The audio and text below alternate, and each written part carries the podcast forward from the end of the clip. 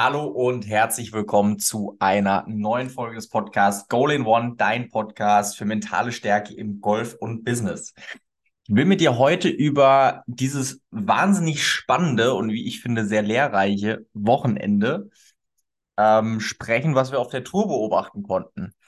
Und zwar zum einen hat Ricky Fowler nach, ich habe extra jetzt mal recherchiert, normalerweise mache ich immer hier grobe Angaben, 1100 und, äh, 1610 Tagen wieder ein Turnier auf der PGA Tour gewonnen. Und die deutsche Legende, die irgendwie niemals aufhört, gutes Golf zu spielen.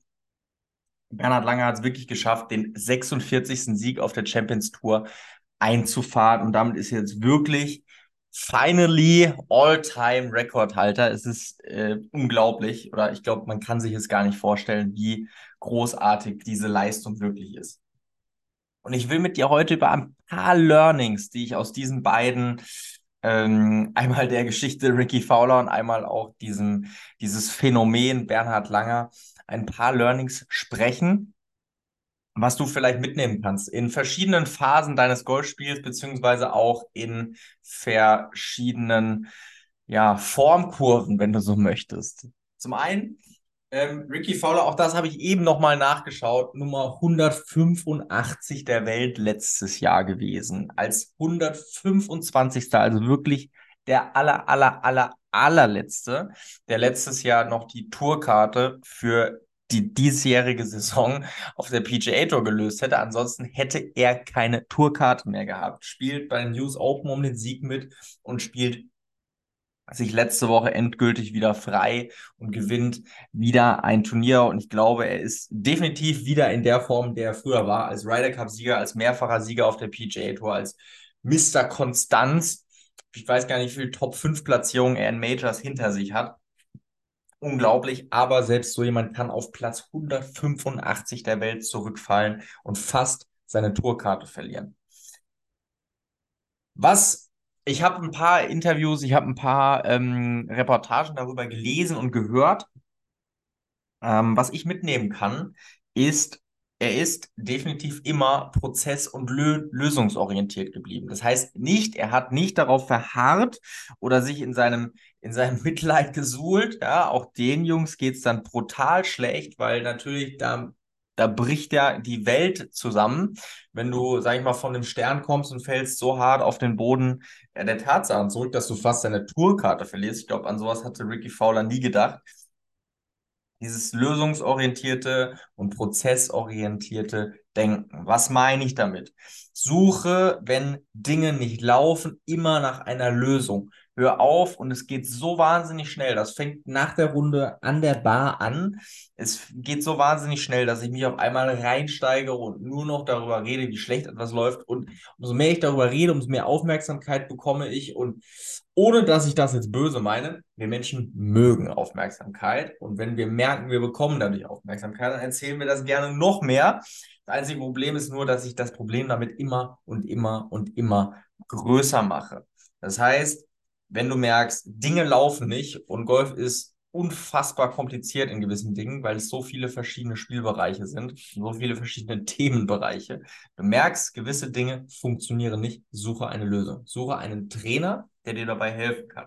Ricky Fowler ist zurück zu seinem alten Trainer, der ihn erfolgreich gemacht hat.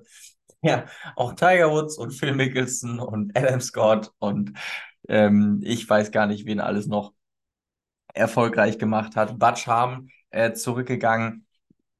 Und sicherlich, man sieht, sie haben einiges am Schwung geändert, aber was er vor allen Dingen getan hat, ist, er hat ihm das Vertrauen zurückgegeben. Er hat ihm mit jedem kleinen Schritt, den er in die richtige Richtung gemacht hat, hat der Trainer Batscham ihm das Vertrauen zurückgegeben und ihm gesagt, siehst an diesen Punkten, das ist immer wichtig, nicht es geht nicht um rosa-rote Brillen aufzuziehen, sondern du musst Beweise dafür finden. Du siehst an diesen Punkten, dass sich dein Spiel in die richtige Richtung entwickelt. Du siehst an diesen Punkten, dass du wieder Vertrauen zu dir selbst haben darfst.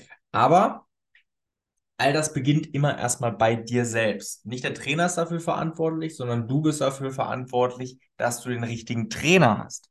Du bist dafür verantwortlich, dass du den Glauben in dein Golfspiel, in, es muss ja nicht das gesamte Golfspiel sein, in gewisse Bereiche deines Golfspiels nicht verlierst und lösungsorientiert bleibst. Das heißt, du machst dich aktiv auf die Suche nach Lösungen dafür. Ja, wir werden nächste Woche, kann ich jetzt schon mal vorwegnehmen, sage ich am Ende noch mal ganz kurz was dazu, nächste Woche ein ganz spannendes Interview haben, wo es um etwas geht, was du sofort ändern kannst in deinem Golfspiel und was dir sofort Schläge sparen wird. Kommen wir aber später nochmal dazu. Wenn du nicht die richtige Ausrüstung hast, bist du dafür verantwortlich, dass du die richtige Ausrüstung findest. Es gibt echt mega gute Fitter ähm, in Deutschland, die dir dabei helfen können. Wenn du Probleme hast, deine Leistung von der Range auf den Platz zu bekommen, bist du dafür verantwortlich, dir einen Mentaltrainer oder einen Golftrainer zu suchen mit einem Background, der dir in dem Bereich helfen kann, damit dieses Problem aufhört, damit du dafür einen Lösungsansatz hast. Ja, und so weiter und so weiter. Das heißt, du musst immer dafür, dafür sorgen, dass du deinen Glauben an dich und diesen Spielbereich nicht verlierst. Und das schaffst du, indem du aufhörst, über das Problem zu sprechen und anfängst, dich mit der Lösung oder dich auf die Suche nach einer Lösung zu machen und dir Gedanken über die Lösung machst. Das ist ein soforter Shift in deinen Gedanken, wir beschäftigen uns nicht mehr mit dem Problem, ich bin so schlecht im Chippen, ich bin so schlecht im Chippen, ich bin so schlecht im Chippen, ich bin so schlecht im Chippen, sondern wir beschäftigen uns mit der Lösung, okay, wenn ich jetzt zum Trainer XY gehe und wir in unserer oder in meiner Technik arbeiten, dann bin ich in der Lage, relativ zeitnah meine Bälle zumindest aufs Grün zu chippen. Ja, das ist ein Lösungsansatz. Und von da an kann man aufbauen. Ich muss aber erst diese Gedanken, die mich in dem Fall wirklich fertig machen, loswerden und lösungsorientiert werden oder bleiben. Je nachdem, ob du es schon bist. Was ich noch viel fantastischer finde, natürlich aus deutscher Sicht sowieso, Bernhard Langer, 46 Siege auf der Champions Tour und irgendwie, zumindest ich in meiner Generation, ich kenne ihn irgendwie auch nur als Senior, aber er hat ja auch auf der European Tour dominiert. Er hat zwei Masters gewonnen. Er hat, ich weiß gar nicht, ich glaube, zehn Jahre in Ryder Cup gespielt, zwölf, 15 Jahre, ich habe keine Ahnung. Viele Ryder Cups gespielt, auch als Kapitän. Unglaublich.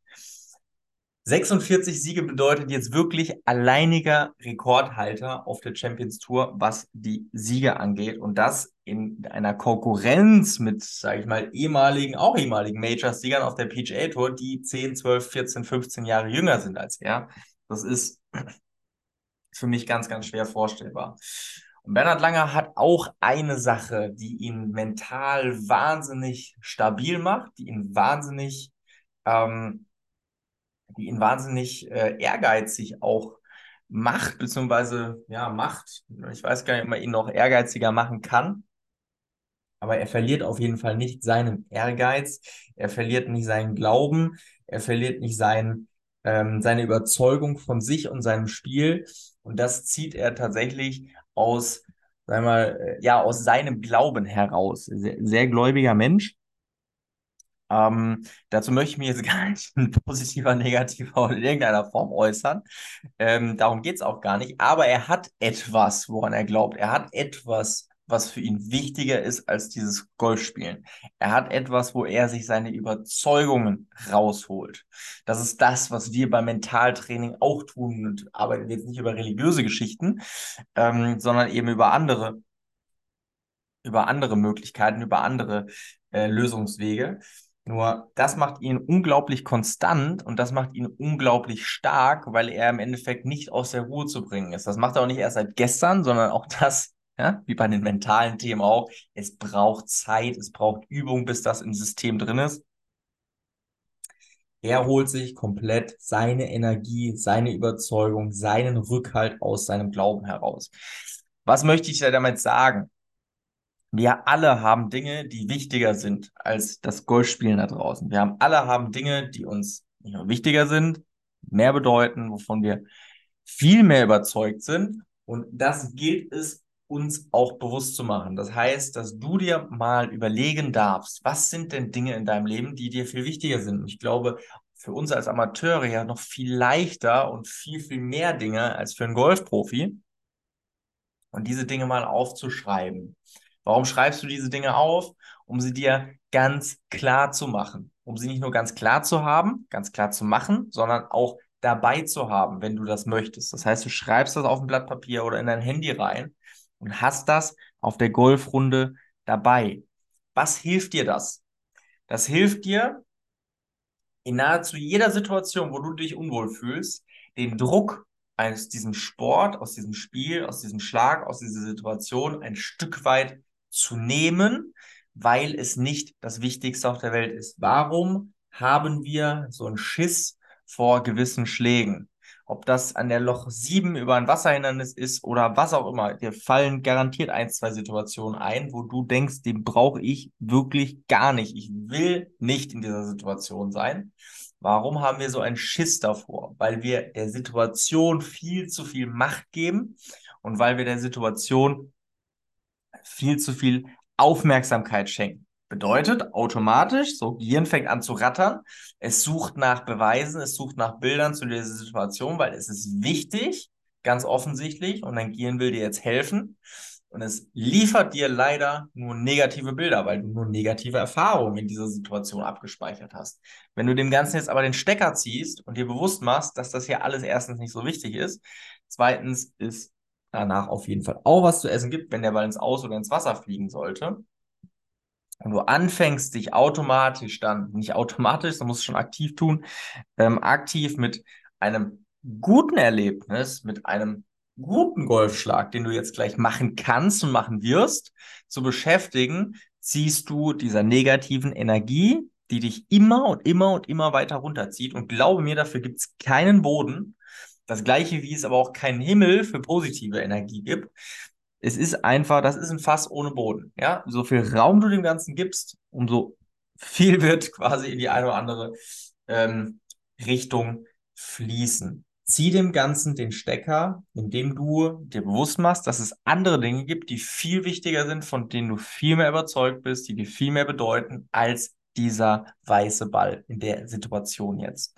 Und das nächste ist, der nächste Schritt, ist, dass du dir im gleichen Atemzug ähm, positive Erlebnisse in, in, ins Gedächtnis rufst. Das bedeutet, dass du an Situationen denkst, wo du gute Schläge gemacht hast, wo du genau diesen Schlag vielleicht gemeistert hast, wo du ähm, einfach positive Erlebnisse, positive Schläge gesammelt hast.